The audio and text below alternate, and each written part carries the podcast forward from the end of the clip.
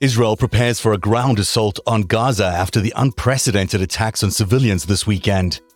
Tonight, we expose Secretary of State Antony Blinken's mission to avert an all out war. Plus, Speaker Scalise may have just been a GOP fever dream. Who's next to take a shot at the speakership? The most extreme member of the GOP caucus, Jim Jordan. And Rachel Bitecofer will be here with a sobering perspective on the 2024 presidential election. That's all coming up next on Narativ.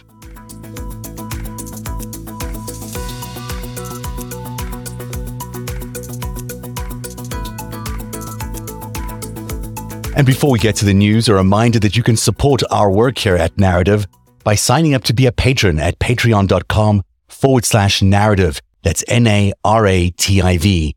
N A R A T I V. Become a patron and support our independent journalism. Now back to the news. Tonight, Israeli tanks, brigades of soldiers and bulldozers are amassing along the Gaza and Israeli border, preparing for a massive ground offensive to extract at least 150 hostages taken by Hamas after last weekend's devastating attack on Israel.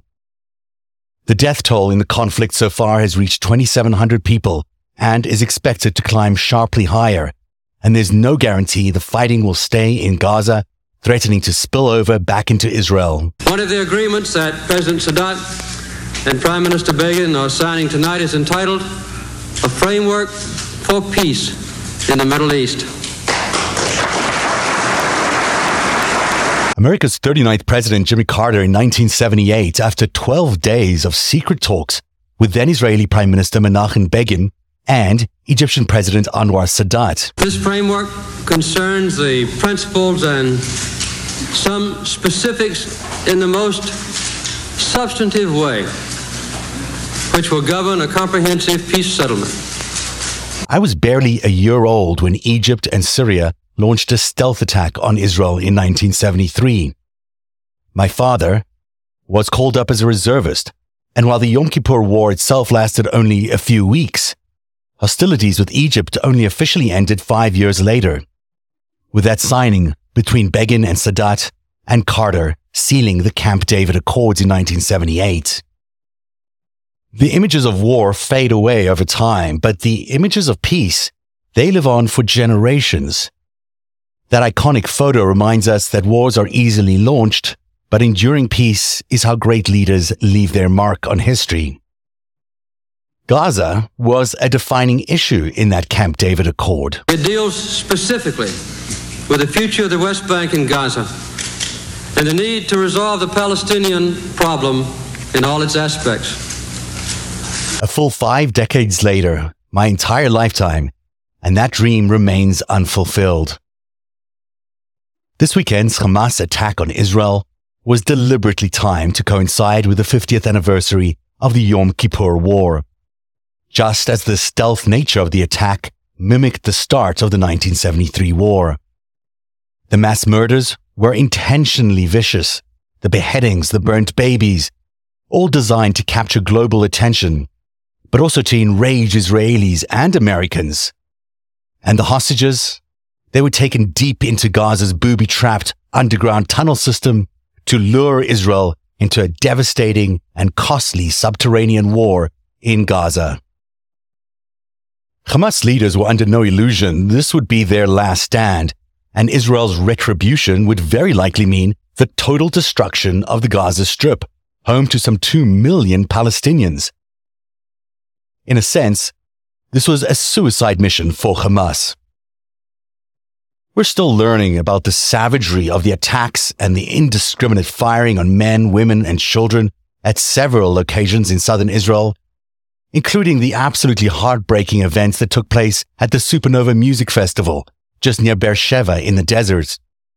The revelers there were sitting ducks, unable to flee as shots rang out. It was all very, very quickly happening. It escalated in few minutes. We were just, uh, we were at work, you know, having fun. The music was amazing. The atmosphere was the best. And in a few minutes, it all turned upside down into a real hell, a hell on earth.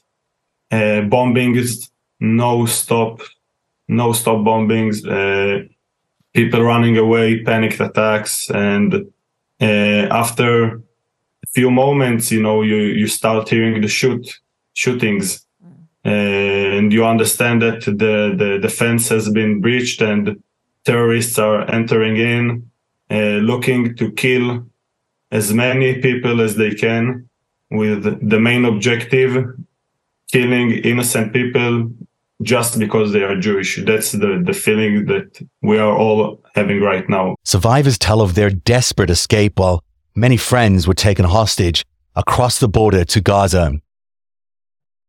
Israelis are still in a state of trauma, and they're outraged not only at Hamas, but also at their own government for failing to see these events and for intelligence failures. Prime Minister Netanyahu's fixation on judicial reforms may have distracted him from national security. There are so many questions about why the Israeli army took so long to respond and why the Iron Dome was not operable. Predictably, though, Netanyahu has called for retribution, launching a massive air attack and now a ground offensive. He's hastily assembled a war cabinet as well. And so what we now face is months, possibly years, of horrendous war Many more lives will likely be lost as the Israeli military exacts vengeance and hunts for the captives in Gaza's underground tunnel network, and also attempts to annihilate Hamas. Israelis will tell you it's Hamas that started this war, that they have no choice but to defend themselves, and they are, of course, completely correct. There is no justification for the savagery we've witnessed, but it is important to understand the context for this unprovoked attack. Hamas is reacting angrily to the prospect of a US brokered Israeli Saudi peace deal that would, in effect, extinguish the Palestinian cause. The so called Abraham Accords were the central mission of Jared Kushner, Donald Trump's son in law and former White House senior advisor. He's also a lifelong friend of Benjamin Netanyahu. You may recall Kushner and the Saudi crown prince Mohammed bin Salman enjoying some very late night talks in Riyadh imagining a completely new Middle East anchored by Saudi and Israeli relations. But MBS and Kushner failed to fully consider the Palestinians and particularly Hamas in this redesign, believing they could bribe Palestinians with nicer neighborhoods and cars. And this weekend, we found out the cost of that strategic short-sightedness. Instead of a lasting peace, they have triggered another costly cycle of war. The leaders on both sides do not have to accept that a lengthy war is inevitable. In 1993, Yitzhak Rabin and Yasser Arafat ended five years of intifada by reaching an agreement at the White House with Bill Clinton. In 1978, Begin and Sadat did the same at Camp David. A lasting peace is possible, but it can only emerge when hostilities end. And this gives President Joe Biden and Antony Blinken a very unique opportunity. Blinken has already indicated that he is working with Hamas allies Qatar in an attempt to negotiate the return of the hostages from Hamas. If he can do that, and it's a big if, and if he can end hostilities, then there might be an off ramp to the terrible war we are heading into, a genuine chance to seize a lasting peace from the clutches of war before cities are leveled and thousands of lives lost, and another generation grows up knowing nothing but fear. If Blinken and Biden succeed, and if they can help the Saudis and the Israelis reimagine the Abraham Accords with Palestinian consideration and a renewed partnership with Iran, we may just see the culmination of Jimmy Carter's peace plan in 1978. But we are very far away from that tonight. Right now, we're on the brink of a regional disaster that will lock the Middle East into another cycle of war that began more than 50 years ago and has never found a real end. Israelis are tired of war. They have seen too much of it. They do not want to lose any more soldiers in subterranean hand to hand combat in those tunnels under Gaza in order to free these hostages. A negotiated settlement must be possible or at least must be tried, it's vital that all sides sit down right now and discuss ways out without thousands more lives being lost.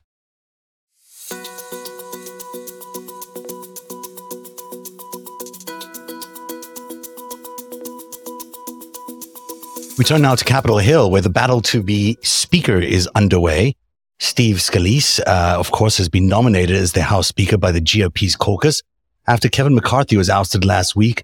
But Scalise could only manage a 113 votes from his caucus, far short of the 217 votes he needs in the House.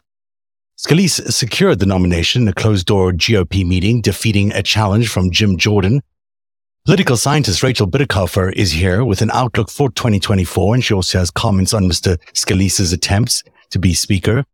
And she's previewing her new book, Hit 'em Where It Hurts What's your prediction about what will happen on Capitol Hill regarding their speaker and whether Steve Scalise actually has the votes to achieve a win there? Scalise was able to get obviously an advantage over Jim Jordan in terms of the nomination vote, which is not 217. And they were going to go from that meeting to a live floor vote, which they ultimately canceled. That tells me right there that they understand they don't have all the votes locked up. And on every day that we don't have a House Speaker is a day we can't help our allies. Exactly. And I think there's something interesting going on behind the scenes where Hakeem Jeffries, who's no who's no slouch when it comes to being strategic, is probably planning a counteroffensive there where he might actually be able to get a handful of, of Republicans to side with his Democrats and maybe become a unity speaker. There's a real possibility that may happen. I don't see it as a likely possibility, but it is a possibility considering the dysfunction within the Republican ranks. I see that as almost impossible. I, I know that's a progressive wet dream. Oh, there's there are swing district Republicans Republicans, if I was advising them, I'd be like, look, you can either stay in Congress as a Democrat or get voted out in 2024 as a Republican, right? There are two options. But I think it is a reasonable, still long shot, because we're talking about long shots, more reasonable long shot to imagine a scenario in which the Republicans put forward a consensus speaker candidate, a Republican from a swing district, mm-hmm. and the House Republicans would then, with an agreement for government funding and for Ukraine funding and other normal operation, agreements might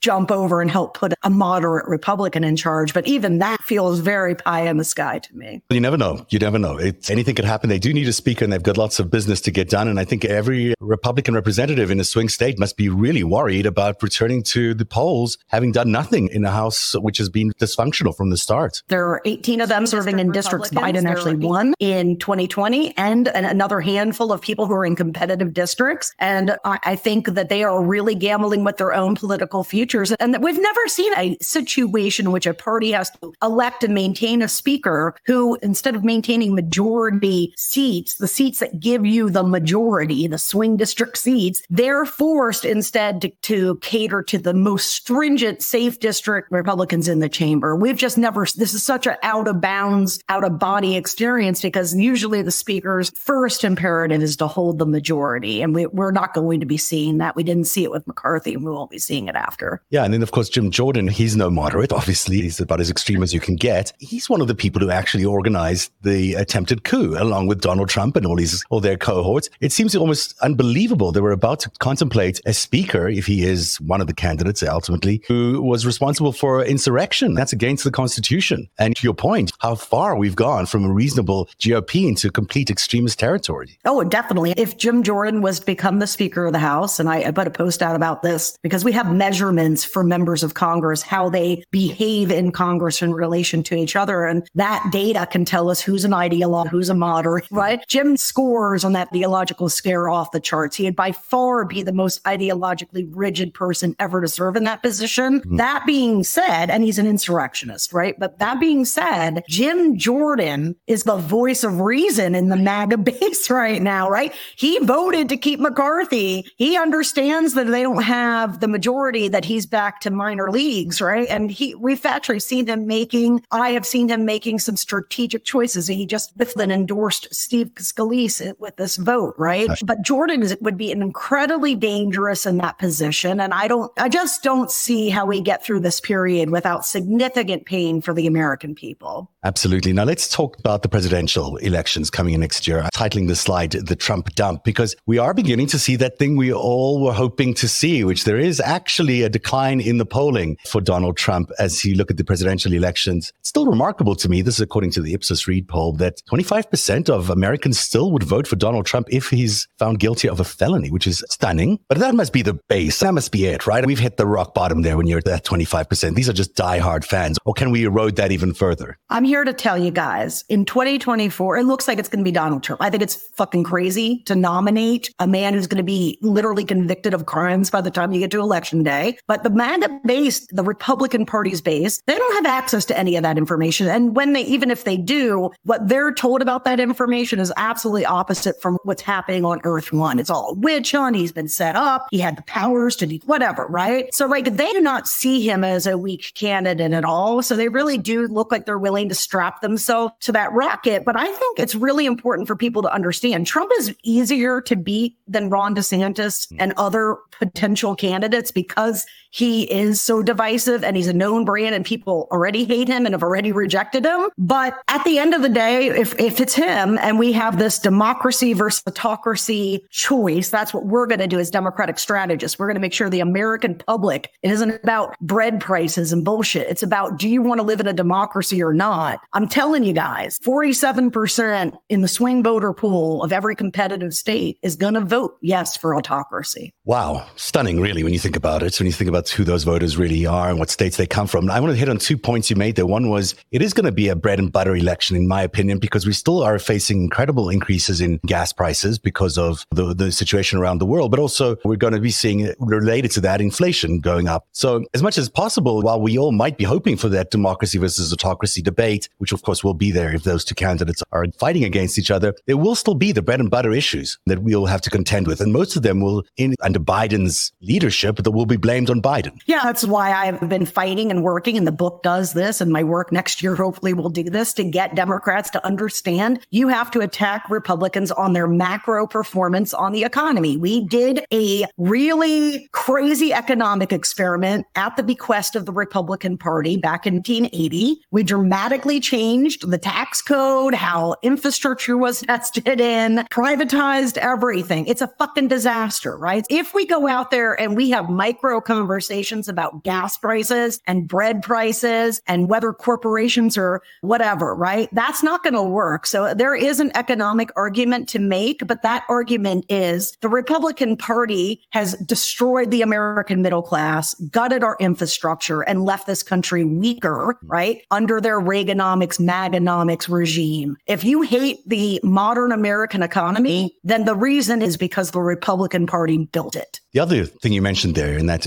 previous response was about DeSantis being a lot more difficult maybe to beat than a Trump in a Biden DeSantis matchup or whomever it might be, Nikki Haley or whomever. Do you think that that it is easier to defeat Donald Trump than to defeat some of these sort of cleaner candidates? Yes. In the informational marketing asymmetry that still exists between these two parties, everyone's geeking out about this poll that comes out on the issues and Republicans have advantages on all of these issues, even things like education or whatever. And people are like, how can it be? And I'm like, dude, because nobody watches the news. Okay. Yeah. Nobody, normal human beings in America are not watching the news. And what, where Ron DeSantis is dangerous is when the out party gets an advantage because it's changed. Biden will not be changed. Biden was changed. Now he's not changed. The right. new person will be. Okay. Anyone other than Donald Trump has a much more compelling change argument than Donald Trump will. And I, I could see where Ron DeSantis and his beautiful family, because people like to make fun of their good looking family, would be very attractive to your tuned out, not really giving a shit independent voter in Wisconsin, where this is going to come down to. So in that case, if you've got a guy there who's going to be a probably a felon by the time he's running, or potentially a felon by the time he's running for office, wouldn't it make sense for Trump to just accept his fate and move off center stage or negotiate some sort of settlement with whomever he needs to do that and allow Ron DeSantis or someone else to take over? Do you think that's a possibility or do you think he's too stuck in the. Trump is a selfish fuck. There's no way he would oh, ever do anything that would benefit anybody else. He doesn't care about the Republican Party, right? He takes all their fundraising and pockets it. He doesn't yeah. distribute it out to the other candidates. He recruits these unelectable morons like Kari Lake to run and then platforms them, basically saddles the Republicans with these nuts. He, the only objective Donald Trump has is protecting himself. The only way that he can protect himself, and I'm sure deep down in the recesses of his Mar-a-Lago ketchup rattled mind,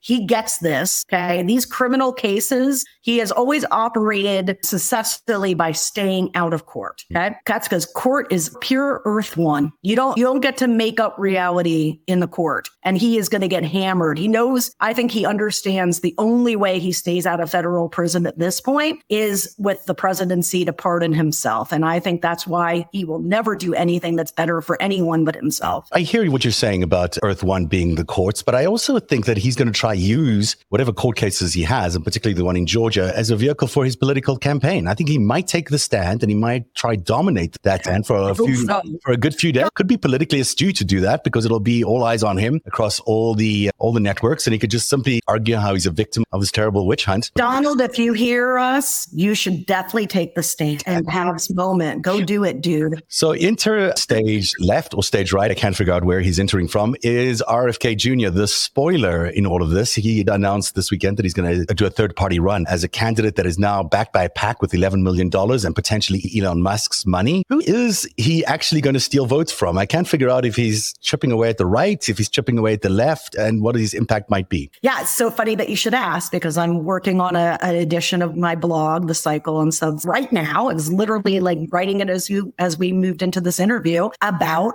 third party spoilers and how delighted they found the one that they could possibly run that probably will hurt Trump more than Joe Biden. And people want to understand that a little bit better. They should subscribe to the cycle. There's free and paid options on there, but I'm going to lay out for folks exactly why it is, generally speaking, whether it be Kyrsten Sinema, Joe Manchin, Howard Schultz, Bloomberg, whatever, any third party candidate generally is going to be more dangerous for the Democrats coalition because the Democrats are quantitatively different in terms of their ideological rigidity, the amount of extremist in the party, and their willingness to prioritize party tribalism over anything else, like a personal preference right. over that. So, in my opinion, Kennedy is literally, I love that they built him, they made him right? They formed him across the entire conservative media ecosystem to fuck with us. And now it's probably one of the best assets we have going into 20. I'm going to be fascinated by your blog post. I'm going to check it out. The cycle, Rachel Bitecofer's a Substack, because I was thinking you might be able to damage Democrats, but if you say so. There are only people in the Democratic coalition, anti-vax, far left, that I think will be attracted to Kennedy. Okay. But he's got really complicating other positions, which is why he was unable to gain any other than the fact that he's challenging incumbent and nobody should be challenging the incumbent when they want to run. Other than that, his problem gaining traction in the Democratic base is that he doesn't align on their priorities, values, or positions, right? Other than this wacky natural health segment. So I do think that it's not to say he's going to pull completely from Trump, but I would assume that it is more disproportionately. The MAGA base has been literally trained for two years on this vaccine myth. It is an article of faith amongst MAGA Republicans that the COVID vaccine kills you. Mm-hmm. Okay. They call themselves purebloods because they didn't get the vaccine. Okay. This, it's a single issue thing for a chunk of that MAGA nut base. And I think that Robert F. Kennedy, with all the money and all the help that he's gotten from people like Elon Musk,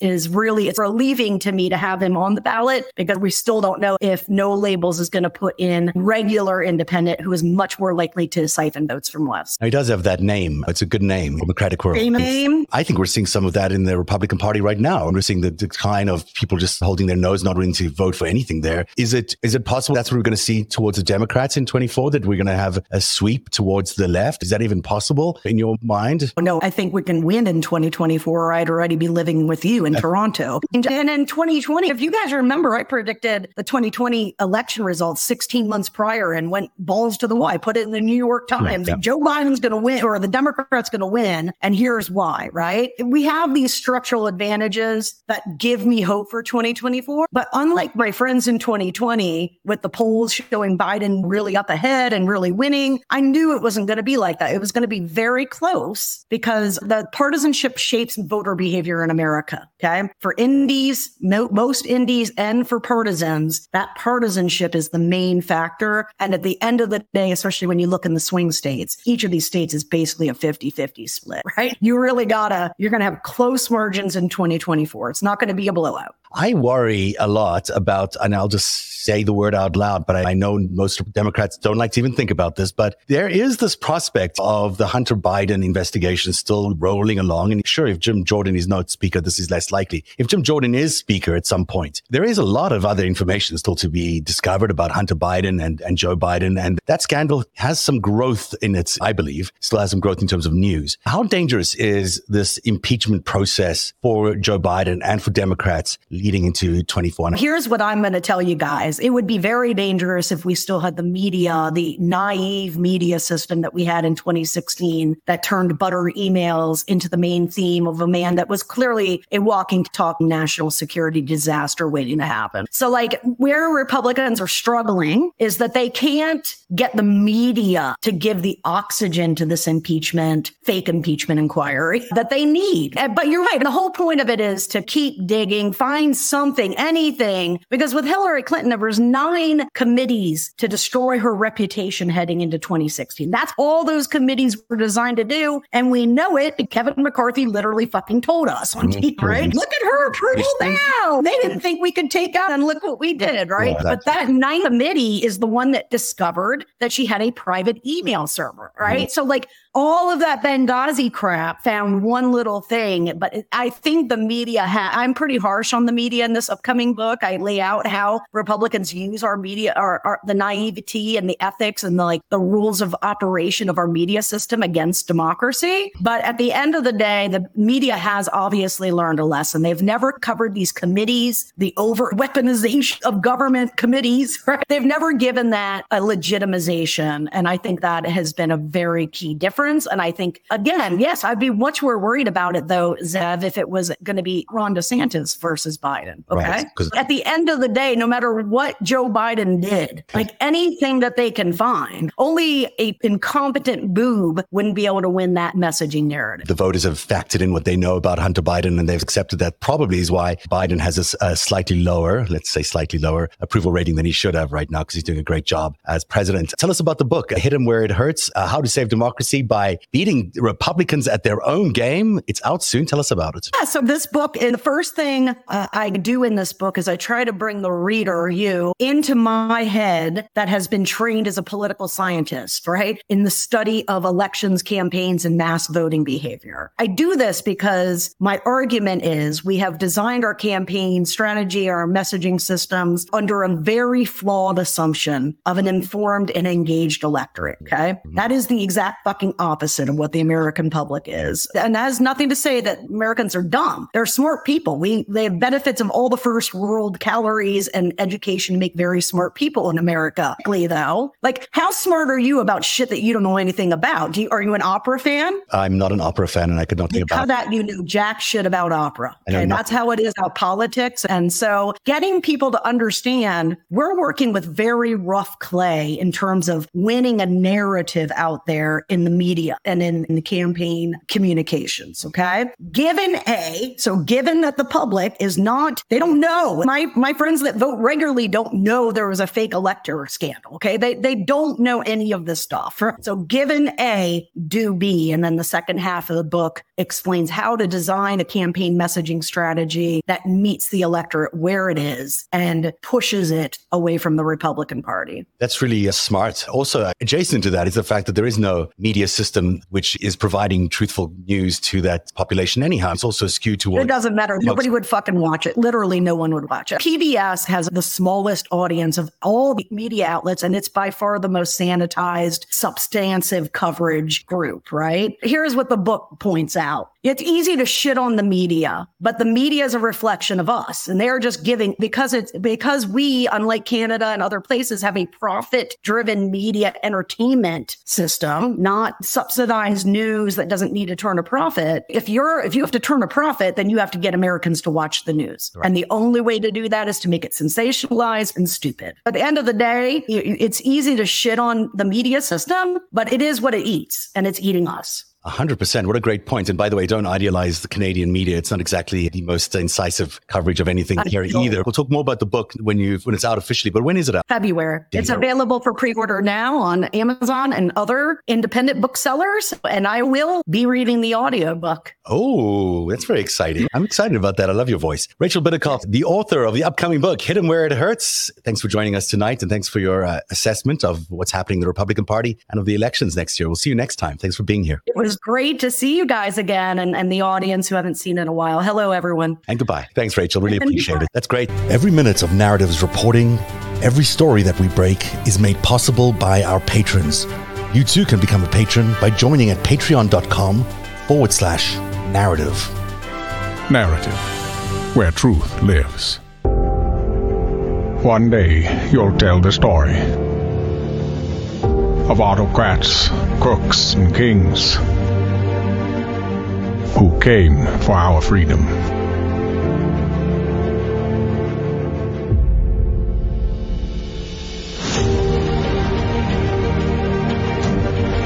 A story of citizens who stood up to tyranny and won.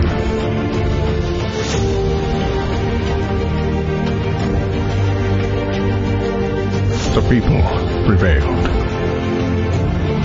and renewed an old vow to a more perfect union.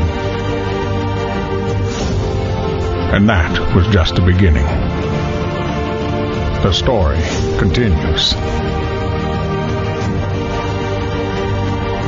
Narativ.